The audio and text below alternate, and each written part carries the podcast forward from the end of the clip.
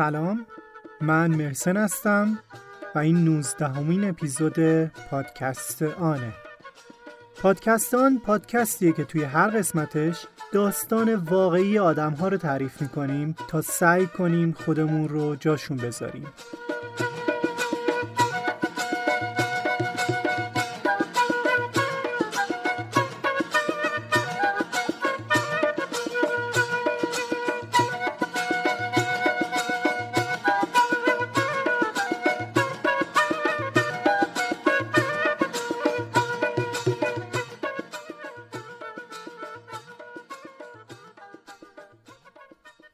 اپیزود اول شنیدین که بهزاد توی چه شهر و خانواده زندگی می‌کرد. شهری که عمده درآمدش از سوخبری بود با یه چهره فقیر و خانواده‌ای که به خاطر شغل پدر که لوازم یدکی تویتا بود پولدار محسوب می شدن.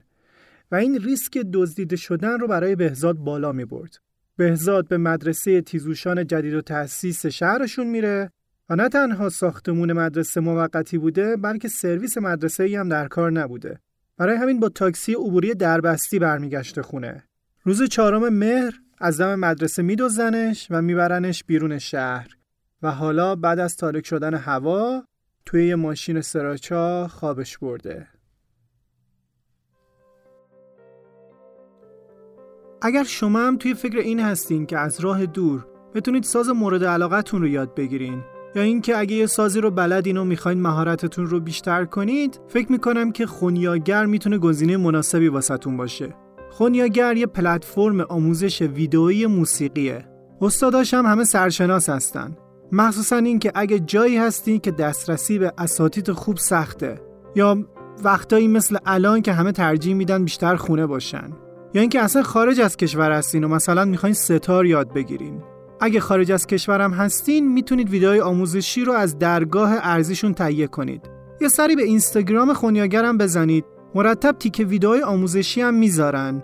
برای من جالب بود به خاطر اینکه آموزش های ساده هم دارن مثلا اینکه اصلا علفه موسیقی چی هست گاهی هم یه لایو های جالب می‌ذارن سایتشون اینه خونیاگر.com و اینستاگرامشون هم خونیاگر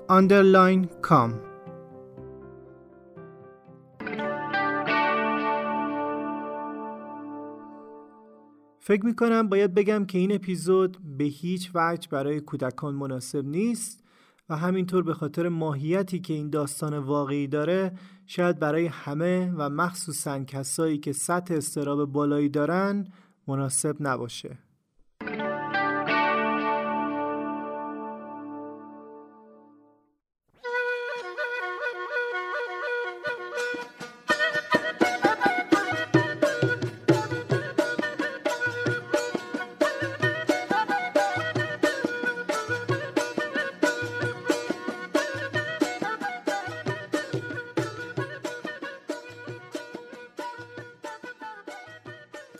باز شدن در حیات که اومد از خواب بیدار شدم.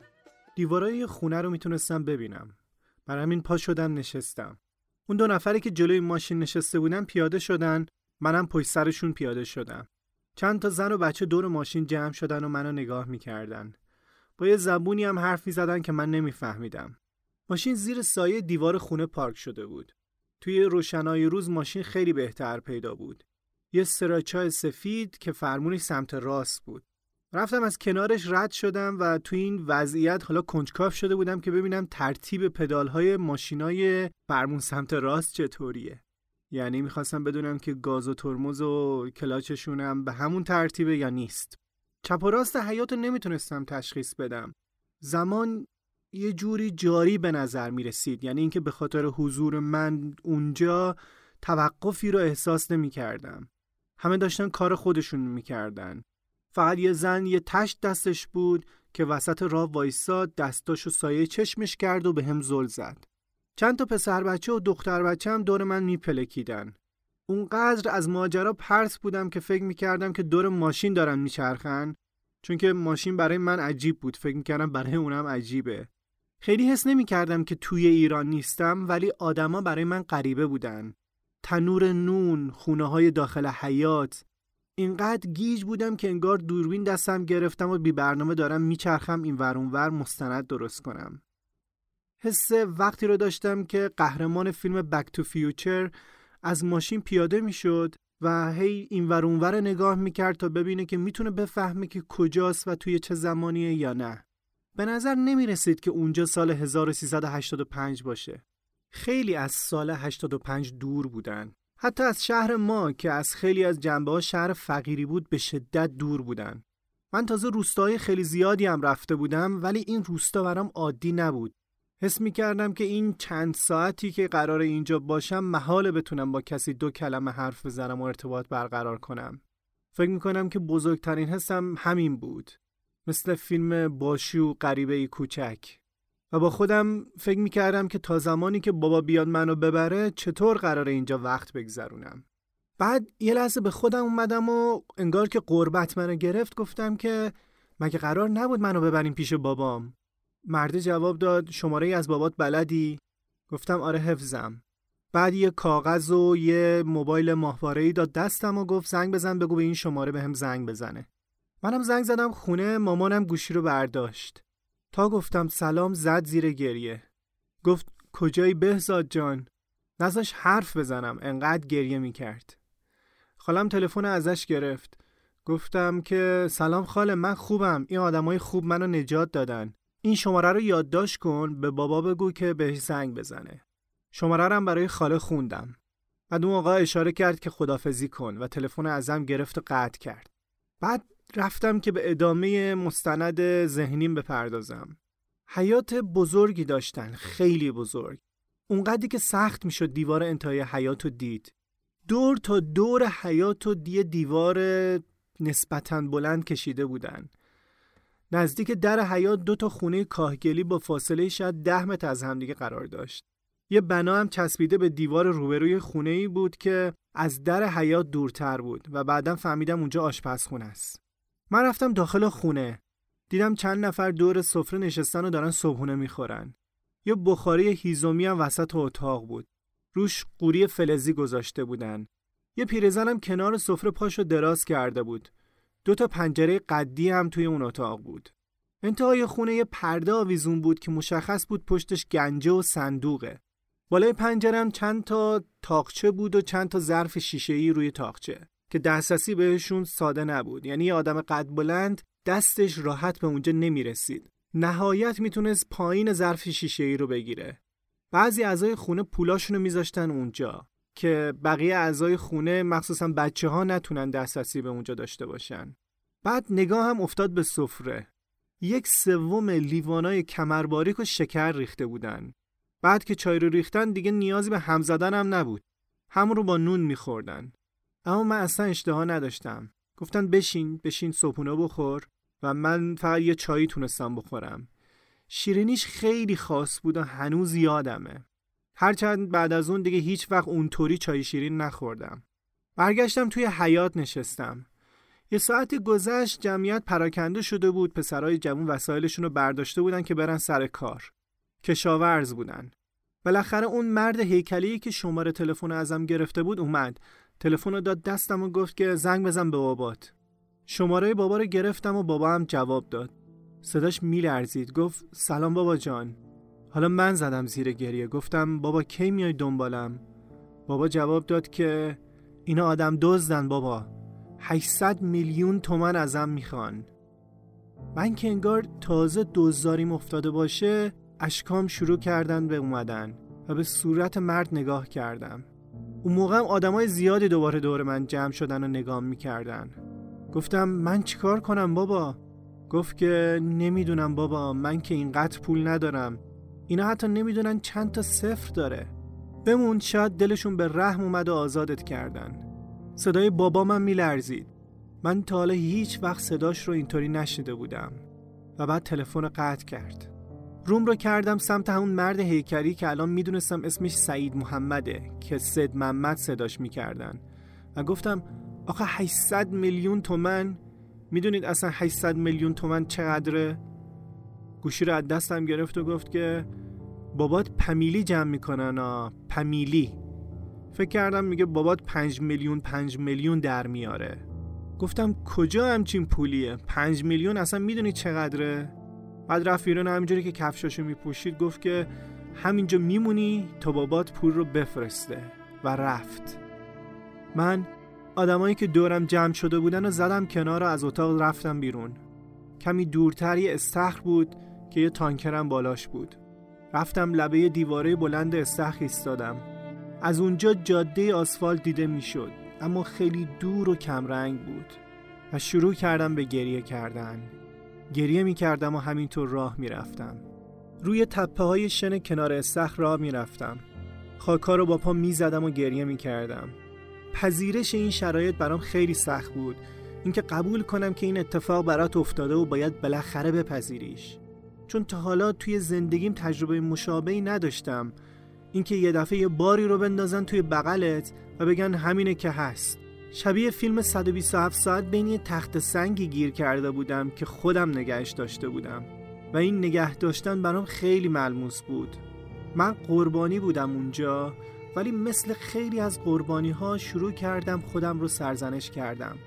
فکر می کردم تقصیر خودمه چون من اون تاکسی رو در بست گرفته بودم. و باز گریه کردم. گیر کرده بودم. حالا من اسیر بودم. گروگان بودم.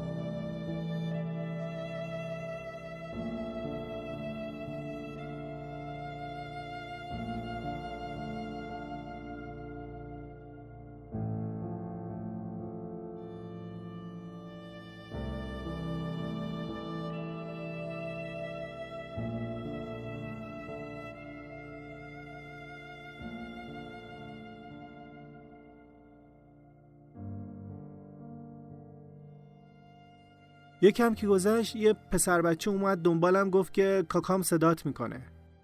رفتم نزدیک خونه یه مرد عصبانی داشت یه چیزی می‌گفت که نمیفهمیدم. بعد منو بردن توی اتاق یه بخچه گذاشتم جلوم و گفتن اینا رو بپوش. توش نگاه کردم دیدم که پر لباسه. لباسا رو نپوشیدم و بغ کردم بغل دیوار نشستم. بعد دوباره برام نون و چای آوردن. پرسیدم که این نونا رو با روغن میپزین؟ یکی خندید و گفت آره. گفتم با چه روغنی؟ گفت روغن نونی. یکم فارسی متوجه می‌شد. بعدش گفت که نونو که با روغن نمیپزن که. گفتم چون من نباید روغن بخورم ناراحتی قلبی دارم و قرصام توی کیفم بوده. اینو گفتم چون می‌خواستم خودم رو به مریضی بزنم. شاید اینطوری ولم کنن برم. یکم ترسیدن. گفتن خب اسم قرصاتو بگو. گفتم گیر نمیاد. ما خودمون میگیم که از دوبه بیارن. یه اسمی علکی سرهم کردم علکی تش یه قلبی هم اضافه کردم. یه ساعت نشد که سید محمد اومد گفت که از بابات پرسیدم. گفت هیچ مریضی نداره پسرم. بعد اضافه کرد که دروغ نگو بچه. انگار که سید محمد زنگ زده بود به بابام بعد یه دستی زده بود و قضیه لو رفته بود. گفته بود که اگه پسرت مریضه بگو قرص چی می‌خوره تا براش بگیریم. بابا من به خاطر اینکه قرص علکی به من ندن گفته بود نه پسرم هیچ مریضی نداره. خلاصه اینم نگرفت. منم که باز دیدم چاره ای ندارم همینطور که گریه می کردم لباسامو در آوردم و لباس افغانستانی پوشیدم. وقتی داشتم پیرنم و تنم می کردم یه لحظه عجیبی واسم به وجود اومد.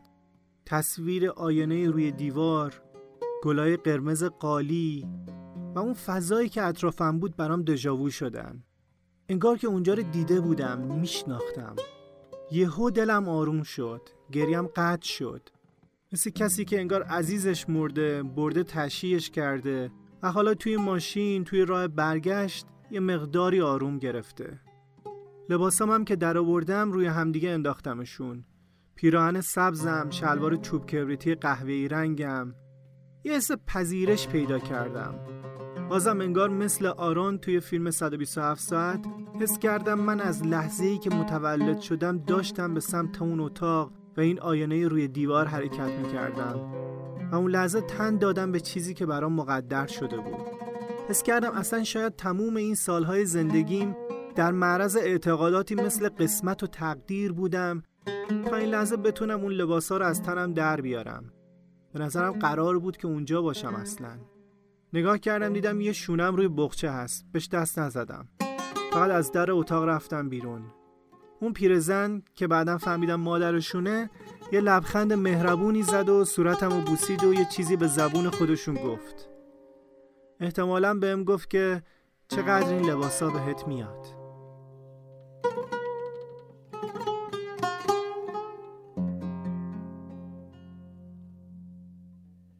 سبک زندگیشون مثل سریال پدرسالار بود. یعنی همه خانواده همونجا زندگی می‌کردن.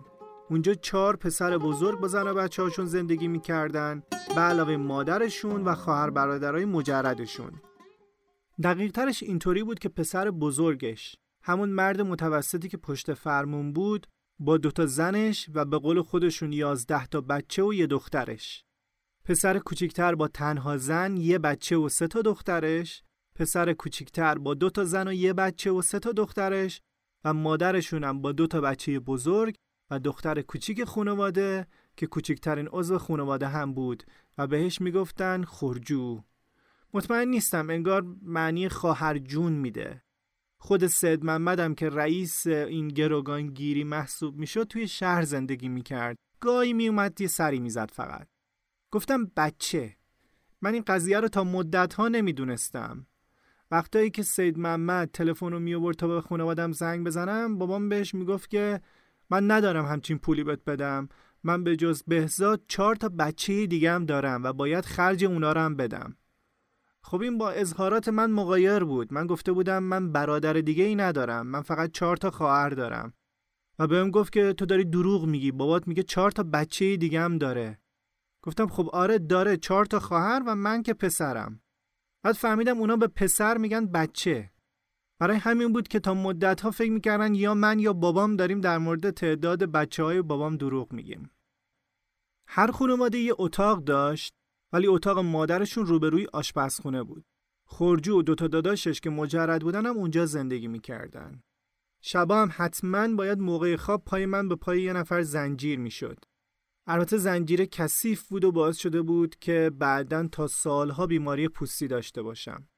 یه مدت که گذشت کم کم به یه روتینی رسیدم، یه جور زندگی مسالمت آمیز.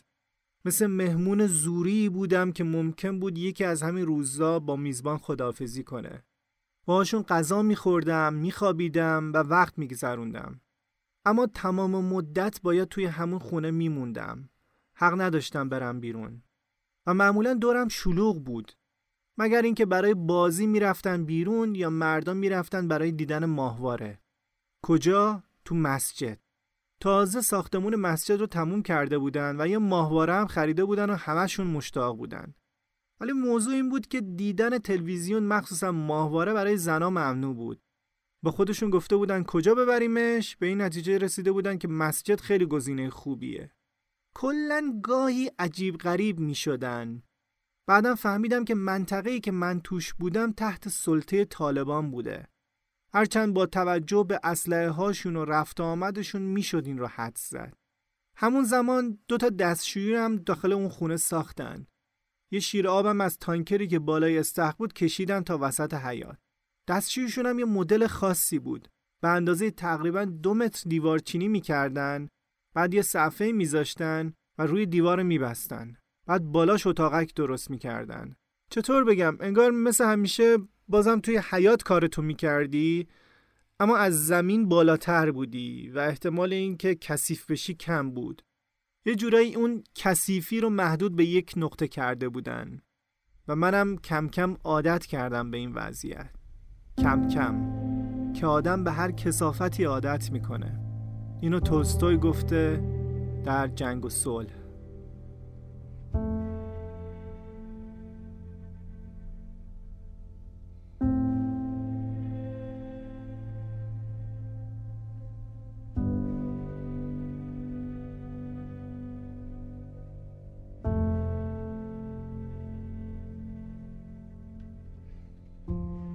این روزا توی دورانی هستیم که سرعت گذشت زمان رو گاهی نمیشه تصور کرد.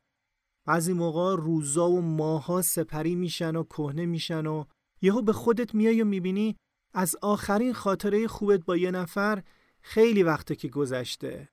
اونقدری که حتی وقت نکردی توی ذهن تلاجیش کنی. اما موندن من اونجا یه چیزی فراتر از زمان بود. به خاطر اینکه پایانش مشخص نبود. اینکه آدم هیچ چشماندازی نداشته باشه و اصلا هیچ ایده ای نداشته باشه که این شرایط کی تموم میشه به شدت عذاب آوره. من گاهی خودم رو میذاشتم جای زندانیای حبس ابد اما اونم آرومم نمی‌کرد. چون چیزی که نقطه تاریک شرایط من بود روشن نبودن تکلیفم بود. به معنای واقعی بلا تکلیف بودم. شرایط من اینطوری بود که به محض جور شدن پول سند آزادیم امضا می‌شد. به همین راحتی. اما اوضاع راحت پیش نرفت. ما خانواده نبودیم که 800 میلیون تومن پول داشته باشیم. خیلی رقم ترسناکی بود. این توی وضعیتی بود که اون سال یه تویتا کمری که یک ماشین لوکس هم محسوب می‌شد بین 28 تا 30 میلیون تومن پولش بود. یا مثلا یه ال 90 و نیم میلیون تومن بود. و حالا که قرار نبود همچین پولی برسه به اونجا تمام زندگی من شده بود اون حیات. اونجا از یکی پرسیدم که اندازه حیات اینجا چقدره. گفت که 14 خروار. راستش حتی تا امروز هم جای دنبال این واحد اندازه‌گیری نگشتم که ببینم که میشه چند متر مربع یا اصلا 14 خروار چی. ولی دنیای من همون 14 خروار نامفهوم بود. تا آخر دوران اسارتم از اونجا بیرون نیومدم. اجازه داشتم تا زمانی که هوا روشن توی محوطه بچرخم اما نباید از معرض دید دیگران دور می شدم. فقط یه بار همراه عبدالله تا آخر حیات رفتم تا اون دیوار انتهای حیات. درباره عبدالله هم بعدا میگم. گفتم که سید محمد توی شهر زندگی می‌کرد. هر چند وقت یه بارم با خانوادش میومد اونجا سر می‌زد. زنش آدم دوست داشتنی بود. پسرش هم که دو سه سالش بود خیلی از من خوشش میومد و هر جا که من می‌رفتم راه میافتاد میومد دنبالم. دفعه دوم که اومدن اونجا زنش بهم گفت که به سید محمد میگم بذاره با ما بیای شهر. اما سید محمد اجازه نداد. یعنی دلیلی برای این نمی‌دید که بخواد خطر کنه. شرایط اینطوری بود که من کالای سید محمد بودم. یعنی طرف حساب ما اون بود و بقیه کاری نبودن. هرچند زینف بودن. اگه سید محمد پول می‌گرفت زندگی اونا هم یه تکونی می‌خورد. مثلا یه روز مامانش گفت که اگه بابات زودتر پول واریز کنه امسال من میرم حج. مذاکراتم خیلی پیچیده نبود. هر بار زنگ می‌زدن اونا می‌گفتن 800 میلیون تومن بدین. بابام می‌گفت ندارم ماشین رو میفروشم 10 میلیون میبرنش همون 10 میلیون رو بهتون میدن اونا می‌گفتن نه و مذاکره تموم می‌شد. همین. تا 80 روز بعد مبلغ پیشنهادی بابا هزار تومنم اضافه تر نشد. اما اونا بعد از یه مدت هر دفعه شروع کردن و یه تخفیفی می‌دادن. زندگی من بیشتر مواقع توی اتاق میگذشت که یه دیوارای آبی داشت. برای همین بهش می‌گفتم اتاق آبی. سه هفته اول اونجا گذروندم. از صبح تا بعد از ظهر اونجا بودم. بعد از ظهر که می‌شد در برام باز می‌کردن که نهار بخورم و بعدم دوباره برمیگشتم توی اتاق آبی. توی اتاق یه رخت خوابهایی بودن که ظاهرا برای مهمون بودن. اونجا تلمبارشون کرده بودن. لابلای همون رخت خوابا هم یه قرآن پیدا کردم. من هر روز دور اتاق راه می‌رفتم. راه می‌رفتم راه می‌رفتم. با خودم حرف می‌زدم. آهنگایی رو که حفظ بودم میخوندم. سعی می‌کردم برای خودم قصه تعریف کنم. خیلی موقع گریه می‌کردم. هر کاری رو که آدم وقتی توی اتاق گیر کرده انجام میده انجام می‌دادم. اما مهمترینش همین راه رفتن بود. شاید تا چند ساعت یک ریز راه می‌رفتم. گاهی می نشستم و قرآن می خوندم ترجمه هم نداشت متنش فقط عربی بود. اولین بار توی یه هفته به نصف قرآن رسیدم. به کلمه ولیت لطف از بابام یه خاطره شنیده بودم که به خاطر دونستن این کلمه توی جبهه سه روز مرخصی تشویقی بهش داده بودن. کلمه ای که دقیقا وسط کلمات قرآنه. من اونجا کلا دنبال امید بودم. دنبال نشونه ها بودم. دنبال یه چیزی بودم که به هم بگه فراموش نشدم. بعد سه هفته یکم آزادتر شدم. میذاشتن توی حیات بچرخم و این ور ور برم. غیر از مواقع خاص که نیاز بود که حتما توی اتاق آبی باشم. مخصوصا وقتی که مهمونی یا آدم غریبه می اومد اونجا. کم کم راه و چارم یاد گرفتم آدما رو شناختم فهمیدم ساعتهای رفت و آمد چطوریه. و وقتی آدم این کارا رو می‌کنه وقت چیه؟ وقت فراره. مثل فیلم رستگاری در شاوشنگ اول خوب به آدم ها نزدیک شدم. شناختمشون. رفتارشون رو چک کردم. هنوز مارمزون بود و بهترین زمان برای فرار همین دم غروب و موقع افتار بود. البته برای فرار آدم به آزوغه هم نیاز داره. توی یه فرصت مناسب یه بطری آبم کش رفتم و یه تیکه نون. بعد بردمشون یه جا لای رخت خوابای اتاق آبی پنهونشون کردم. وقتی هم کسی حواسش نبود رفتم توی اتاق یه عکس از سید محمد که توی کمد نگه می داشتنم برداشتم که بعد برم بدم به پلیس تا شناساییش کنن. گذاشتمش توی یه پلاستیک و یه جای اونورتر از خونه ها زیر خاک قایمش کردم. حالا باید مثل مایکل توی فرار از زندان با چشمای تیزبین منتظر وقت مناسب میموندم یا همون غروب آفتاب. تا وقتی همه سرگرم افتار میشن من فلنگو ببندم. بیرون از اون حیات توی تاریکی هم بالاخره یه رای پیدا می‌کردم. نقشم فقط تا بیرون از اون دیوارا بود. همه چیز اون روز خوب داشت پیش می‌رفت که مثل فیلم پاپیون وقتی من نشسته بودم جلوی یکی از اتاقها دو سه تا از برادرها که احتمالاً سر زمین بودن از در اومدن تو و مستقیم رفتن سمت اتاق آبی. همه چیزو کمی وارسی کردن و بطری آب و نون رو پیدا کردن. اومدن بیرون هیچی بهم نگفتن و فقط نگاه هم کردن و بعد رفتن اتفاق خاصی نیفتاد و بعدها هم چیزی بهم نگفتن فقط ده روز از صبح که صبحونه میخوردیم تا بعد از افتار توی اتاق حبسم می‌کردن و درش هم از بیرون قفل می‌کردن تا خودشون برگردن خونه. خودم حدس می‌زنم که متوجه شده بودن که یکی از بطریای آب نیست و اونی هم که نقشه فرارم رو لو داد عبدالله بود. حالا از عبدالله براتون بگم. یکی از آدمهای جالب اونجا عبدالله بود. اونم مثل من بود. کلا اون خانواده آدم ربایی یا نگه داشتن گروگان کارشون بود. عبدالله مترجم من بود یکی مثل من بود گروگان بود دو سال دو سال و نیم بود که هنوز اونجا مونده بود می‌گفتن باباش پول نداده و اونا هم آزادش نکردن حالا اینکه باباش بدهی بهشون داشته که اینا دزدیدنش یا همینطوری دزدیده بودنش رو من نمی‌دونم. و حالا عبدالله داشت باسهشون کار می‌کرد. چوپونشون بود کارگرشون بود. خلاصه همه کار واسهشون می‌کرد. اونجا به عبدالله یه حقوق کمی هم می‌دادن. یه روز نشستم و باهاش حقوقایی که گرفته بود حساب کردم. پولاش رو توی یه بطری شیشه‌ای روی تاقچه اتاق مادرشون نگه می داشت و خیلی امیدوار بود که یه روزی آزاد بشه و با این پولا یه کاری برای خودش راه بندازه. منم هم صحبت دیگه ای نداشتم. عبدالله یه دو سه سالی هم من بزرگتر بود. یه شب از خواب بیدار شدم و شنیدم از توی سالن صدای خنده داره میاد. گوشامو تیز کردم. صدای عبدالله بود داشت با زبون پشتو براشون چیزی تعریف می‌کرد و اونا هم میخندیدن. بیشتر که دقت کردم تونستم بفهمم داره از یکی نقل قول می‌کنه. کلمه میگه میگه رو از زبون پشتو یاد گرفته بودم. میشتاختم این کلمه رو و اونم زیاد داشت تکرارش می‌کرد. کم کم فهمیدم که داره درد دلای من رو میگه و اونا هم دارن بهم به میخندن. خیلی ناراحت شدم. ولی حس کردم که اون کورسه امیدی رو که من برای آزادی دارم عبدالله نداره. باید باهاشون زندگی کنه. یه طوری خودشو توی دلشون جا کنه. حالا اگه دلش می‌خواست وانمود کنه که گوسفند نیست و حس کنه گرگه خب من به دل نمی گرفتم. در ضمن اونجا احمقانه ترین کار دشمن تراشی بود. نمی‌شد چیزی رو به روی کسی آورد. من اونجا مهمون زوری بودم ولی نباید یادم می‌رفت که با حفظ سمت گروگانم هستم. خلاصه همه چیز باید مسالمت آمیز میگذشت و چیزی نگذشت که من به عبدالله مدیون شدم.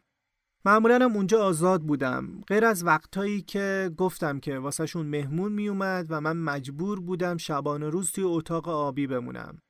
مثلا یه مدت بعد خواهرشون که چی شوهر غریبه داشت اومده بود اونجا و من یک هفته توی اتاق حبس بودم تا شوهرش نفهمه اونها چه شغلی دارن. معمولا هم اونجا آزاد بودم.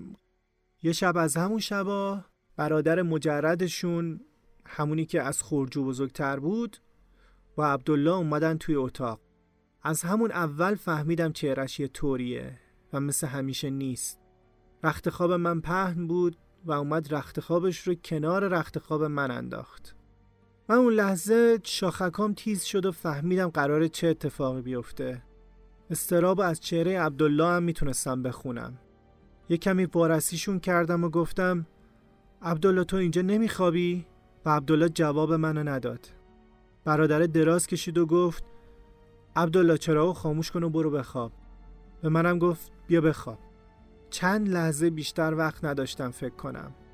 گفتم باید برم دستشویی. یه چیزی به عبدالله گفت که نفهمیدم. و عبدالله گفت که بریم دستشویی و دستش رو دراز کرد که یعنی تا دستشویی همراهت میام. عبدالله دستم رو گرفت و بعد از اینکه از اتاق اومدیم بیرون و اون ما رو نمی‌دید دستم رو ول کرد. گفت برو دستشویی دیگه. و من شروع کردم به گریه کردن. گفتم تو رو خدا کمکم کن عبدالله. و اون با لبخند می‌گفت که کاریت نداره که.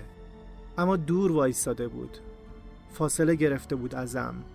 و من نمی‌دونستم چیکار کنم.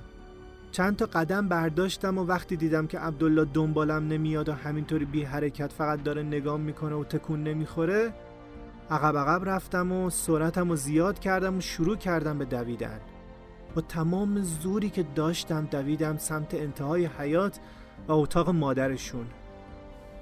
در وا کردم و رفتم داخل و در حالی که داشتم اش میریختم شروع کردم صداش کردن. پیرزن با ترس از خواب بیدار شد و فقط می‌دید که دارم یه چیزی رو توضیح میدم و گریه می‌کنم. نمی‌دونم چیزی متوجه شد یا نه ولی همین براش کافی بود. با دست زد به زمین که یعنی بمون همینجا همینجا بخواب. قادر اون یکی برادر مجرد هم بیدار شده بود و رفت زنجیر ورد پام رو به پاش زنجیر کرد و خوابیدیم. از اون شب به بعد دیگه من توی اتاق آبی نخوابیدم و پام رو به خونساترین آدم اونجا بستم. قادر مرد خوبی بود. هرچند هیچ وقت هم باهاش هم کلوم نشدم. اون شب خیلی راحت خوابیدم. خیلی خیلی آروم و بعد از مدتها معنی آرامش رو فهمیدم. صبح فرداش منم تا نور محمد رو که برادر بزرگ و همکار سید محمد محسوب می‌شد رو دیدم رفتم سمتش. واسهش جریان رو تعریف کردم. گفتم اومد تشکش رو کنارم پهن کرد. دوتا دستم رو کنار همدیگه گرفتم و گفتم بغل به بغلم اومد تشکش رو پهن کرد. نور محمد که انگار دوزاریش افتاده بود چشاش گرد شد. اخماش رفت توی همدیگه عصبانیت از سر تا پای وجودش میبارید. می‌تونستم صدای نفساشو بشنوم. از در اتاق رفت تو پسره رو از توی اتاق با چک و لغت کشید بیرون و وسط حیات جلوی همه زدش. بعدم رفت یه چوب پیدا کرد و افتاد به جونش تا از نفس افتاد.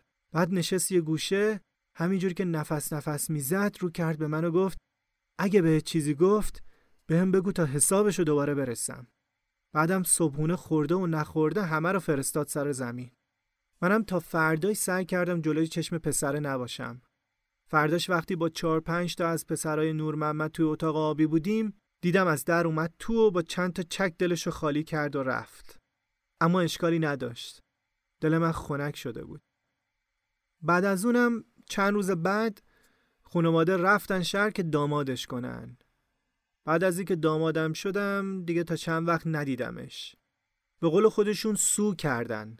اون دختر یه خانواده رو گرفت خورجو هم با برادر اون دختر ازدواج کرد. یعنی برادرشون شد دوماد اونا خواهرشون هم شد عروسشون. خورجو 19 20 سالش بود. شب بله برون تا صبح توی اتاق آبی من حبس بودم. رابطم با خورجو خوب شده بود. سر به سرش میذاشتم و می‌گفتم تو مثل خواهرمی.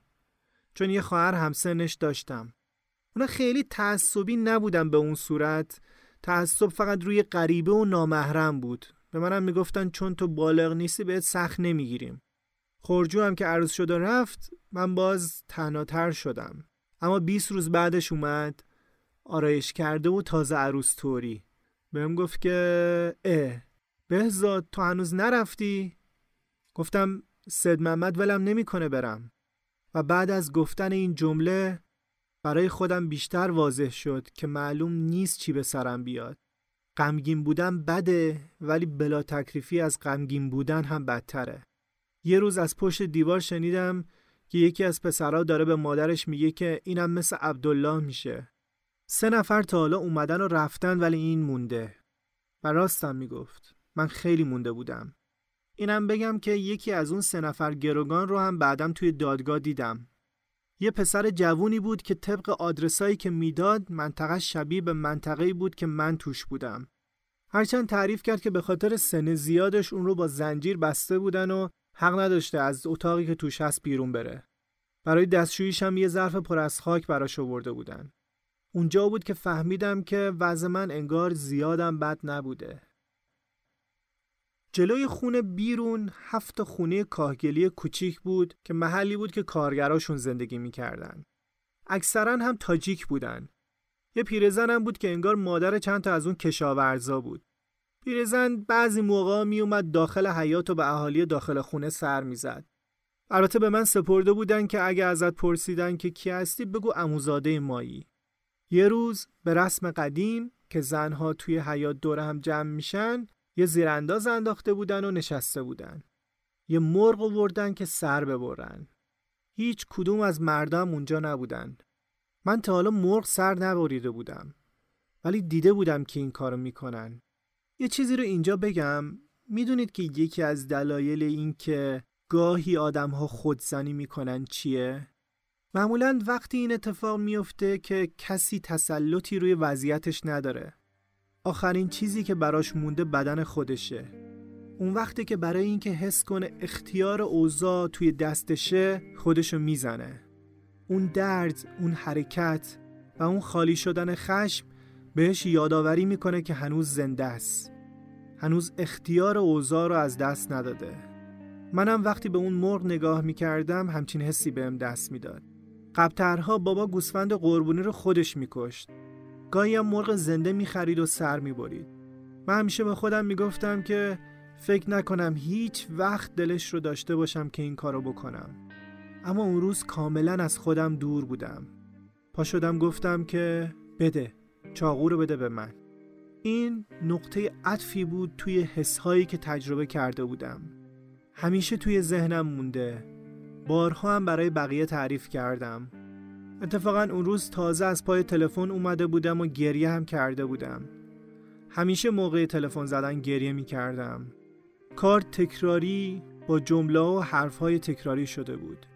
بیفایده و بدون پیشرفت. چاقو رو گرفتم توی دستم حس کردم با تمام وجودم می‌تونم سر اون مرغ رو ببرم. پاهاشو گذاشتم زیر پام سرش رو گرفتم عقب و چند لحظه نگاهش کردم. اما یهو دستم شور شد و مرغ فرار کرد. توی زندگیم اون میزان از خشم رو تا اون موقع تجربه نکرده بودم. اما نتونستم. فکر می‌کنم نفرت یکی از قوی ترین نیروهای محرکه آدم برای انجام کارهایی که ازش ساخته نیست. شاید می‌خواستم یه چیزی رو به خودم ثابت کنم اما نشد. و خوشحالم که نشد. و بعد جمعیت متلاشی شد. اومدم کنار دیوار نشستم. هوا سرد بود و منم لباس گرمی نداشتم. کلا از صبح که می اومدم بیرون از اتاق همیشه کنار دیوار رو به آفتاب می نشستم. یعنی با گردش نور خورشید جای منم عوض می شد. واسه همین پوست صورتم حسابی سوخته بود. اومدم کنار پیرزن همسایه نشستم. دیدم داره گریه می‌کنه. ازش پرسیدم که چی شده؟ دیدم زیر لب داره برای من دل میسوزونه. می‌گفت بمیرم برات. گیر چه قومی افتادی؟ پرسیدم شما فارسی بلدین؟ سر تکون داد. بعد ادامه داد که ما سالها ایران بودیم. پسرم هفت سال افتاد زندان. ما هم برگشتیم افغانستان. بعد پسرم اف خورد و آزاد شد و اومدیم اینجا کشاورزی کنه. بعد از شنیدن اینا خشمم کمتر شد. وقتی شروع کردم با یکی صحبت کردم که زبونم رو می‌فهمه. نه فقط اینکه فارسی حرف می‌زد اینکه می‌فهمید اینکه نگاه هم کرده بود وقتی که می‌خواستم اون مرغ رو سر ببرم. خشمم و سردرگمیم رو حس کرده بود و من دوباره احساس کردم که اونجا وجود دارم. از محبتش پر شدم. اون زمان تنها تکیهگاه هم خدا بود. نماز میخوندم و قرآن. دعای دیگه هم بلد نبودم. فقط برای ثواب بیشتر به اندازه که نماز یومیه بود همون اندازم مستحب میخوندم. خیلی بیپناه شده بودم و فکرم این بود که اگه آدم بهتری باشم حتما اتفاقای خوبی برام میفته. یه روز داشتم با مامان تلفنی صحبت می‌کردم. معمولا هر سه چهار روز یه بار تلفن رو می آوردن تا زنگ بزنم. بعد چهل روز مدتش رو بیشتر کردن و تا ده روز هم طول کشید یه بار. که اون بار بابام خیلی صداشو برد بالا و باز فاصله سه چهار روز یک بار شد. خلاصه داشتم با مامانم صحبت می‌کردم و بهش گفتم که مامان من این همه نماز می‌خونم و قرآن می‌خونم. چرا خدا کمکم نمی‌کنه؟ مامان گفت که این دفعه قرآن بخون با آخر نرسیدی آزاد میشی. منم از اینجا ختم قرآن برمیدارم. یه چند روزی گذشت دوباره با مامان صحبت می‌کردم بهش گفتم مامان قرآن ختم کردم. هنوز خدا کمکی نکرده. گفت که این دفعه به نصف نرسیدی آزاد میشی. و من دوباره شروع کردم به خوندن نصفه بعدی با این فکرها و اعتقادات و رویاها و نشانه ها روزای من سپری می شد. مثلا با خودم می گفتم که اگه یه برگ بیفته روی سرم تا آخر ما آزاد میشم. یا مثلا کنار دیوار رو به آفتاب نشسته بودم می گفتم اگه نور احمد بیاد سمتم امروز سید محمد تلفن رو میاره که زنگ بزنم. نور احمد پسر کوچیک نور محمد بود که گفتم با من خیلی خوب گرفته بود همون بچه دو سه سالش. هر جا می‌رفتم دنبالم میومد مادرش یه دختر 17 ساله پاکستانی بود که از سر معامله زن نور محمد 40 ساله شده بود. هم فارسی بلد بود هم انگلیسی بلد بود هم پشتو بلد بود هم اردو. هووی زن بزرگ نور محمد بود و به خاطر همین خیلی هم اذیتش می‌کردن. غریب بود دیگه و زیاد با من درد دل می‌کرد. غیر از اون پسر یه دختر چند ماه هم داشت. همیشه لباسای رنگی می پوشید، خیلی هم به خودش می رسید و خیلی هم مهربون بود. اگه گوشت می‌خورد حتما برای منم نگه می داشت و می آورد. یا بارم موبایل نور محمد رو یواشکی برداشت بهم داد تا زنگ بزنم. اما هر کاری کردم آنتنش نیومد. امیدوارم هر جا هست سالم باشه. اونم یه نوعی از اسارت رو تجربه می کرد. مثل من. فقط من با پول آزاد می شدم و اون رو خدا می‌دونه با چی آزاد میشه. گاهی آدم با خودش میگه کاش بیشتر مشکلات مثل این با پول حل می‌شد که حداقل یه امیدی بود. بابا خیلی تلاش کرده بود که من رو از چنگشون بیرون بکشه. مثلا سعی کرده بود رد تلفن رو بگیره. اما تلفن ماهواره‌ای بود و سخت می‌شد ردش رو گرفت. می‌گفتن فقط از طریق دوبی میشه این کارو کرد و پلیس ایران با پلیس دوبی همچین همکاری نداره. بابا یه رابط پیدا کرده بود که با رئیس پلیس یکی از شهرهای مرزی افغانستان دوست بود. بهش گفته بود ده میلیونی که قراره بدم به گروگانگیرا میدمش به شما اگر بهزاد رو آزاد کنید. رئیس پلیس هم قبول کرده بود و اتفاقا رد منو تا اونجا هم زده بود. یه روز ظهر که من توی حیات نشسته بودم یهو صدای تیراندازی اومد. بودو بودو منو بردن تو اتاق آبی و در قفل کردن. خیلی ترسیده بودم که داره چه اتفاقی میفته. تیراندازی یکم ادامه داشت و بعدش قطع شد. سکوت فضا رو گرفته بود. یه نیم ساعتی گذشت و کم کم همه پیداشون شد. منو هم چند ساعت بعد از اتاق در آوردن ولی کاملا مشخص بود که فضا ملتهبه. یکم بعدم همه چیز عادی شد. حالا واسهتون بگم که اون روز چه اتفاقی افتاده بود. جریان از این قرار بود که یه مدت پیش یه بچه ای رو میدزدن و میارنش توی همون روستا. موضوع این بود که اون بچه رو اشتباهی دزدیده بودن چون اشتباهی به جای پسر یه خانواده پولدار بچه سرایدار مدرسه رو دزدیده بودن و پدرش هم آه در بساط نداشته بده بچهش رو آزاد کنه. رئیس پلیس هم اون روز اشتباهی به جای من می‌زنه به خونه ای که پسر سرایدار مدرسه اونجا بوده و اشتباهی اونو آزاد می‌کنه و می‌بره. خلاصه اشتباهی میدوزنش، اشتباهی هم آزادش می‌کنن به جای من و برمیگرده ایران. و باز من موندم و حوزم. تنها رایی که برای پدرم مونده بود این بود که سر قیمت با گروگانگیرا به توافق برسه.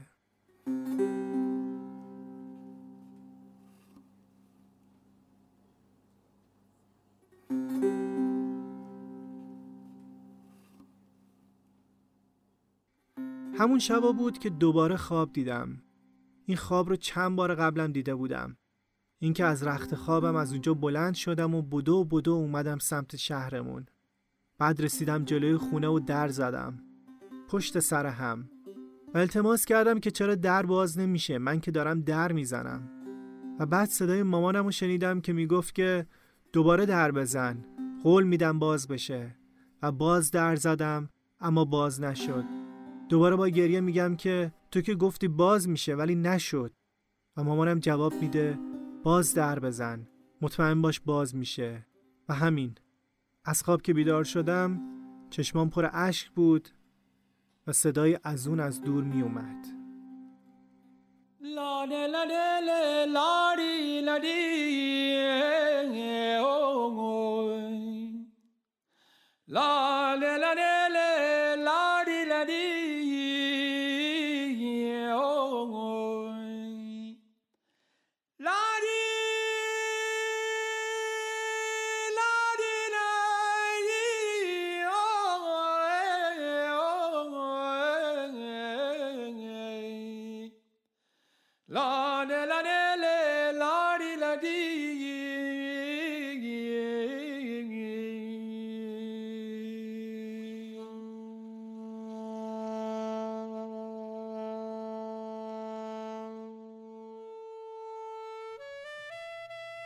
این بود اپیزود 19 همه پادکست آن. خواستم همینجا یه تشکر ویژه کنم از بهزاد که با اینکه می‌دونم یادآوری داستان و گفتنش براش راحت نبود اما با این حال تصمیم گرفت که داستانش رو برای ما تعریف کنه. نه برای من برای ما. شنونده های پادکست. خیلی ممنونم ازش. ممنونم از نکیسا برای ادیت زهره برای ویرایش متن بچه های ارسی برای انتخاب موسیقی و نازنین برای همراهی در نگارش داستان. همینطور من یه عبارتی رو هم قرض گرفتم تو این اپیزود از محمد امین چیتگران عزیز از رادیو بندر تهران. پادکستش ترکیبی از داستان و موسیقیه و فکر می‌کنم با سلیقه شنونده های پادکستان هم همسو باشه.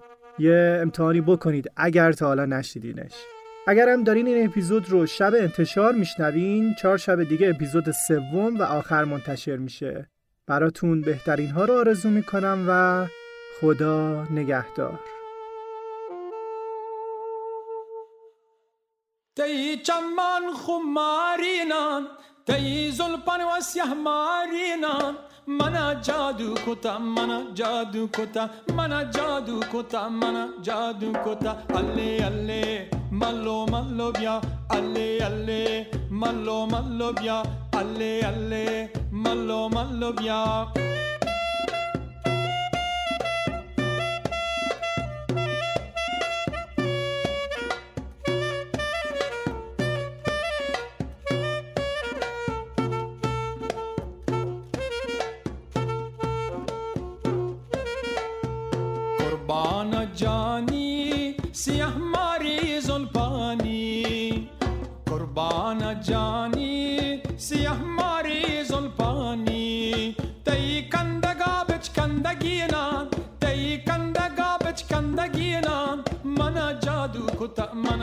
jadu kota, mana jadu kota, mana jadu kota. Alle alle, malo malo bia. Alle alle, malo malo bia. Alle alle, malo malo bia.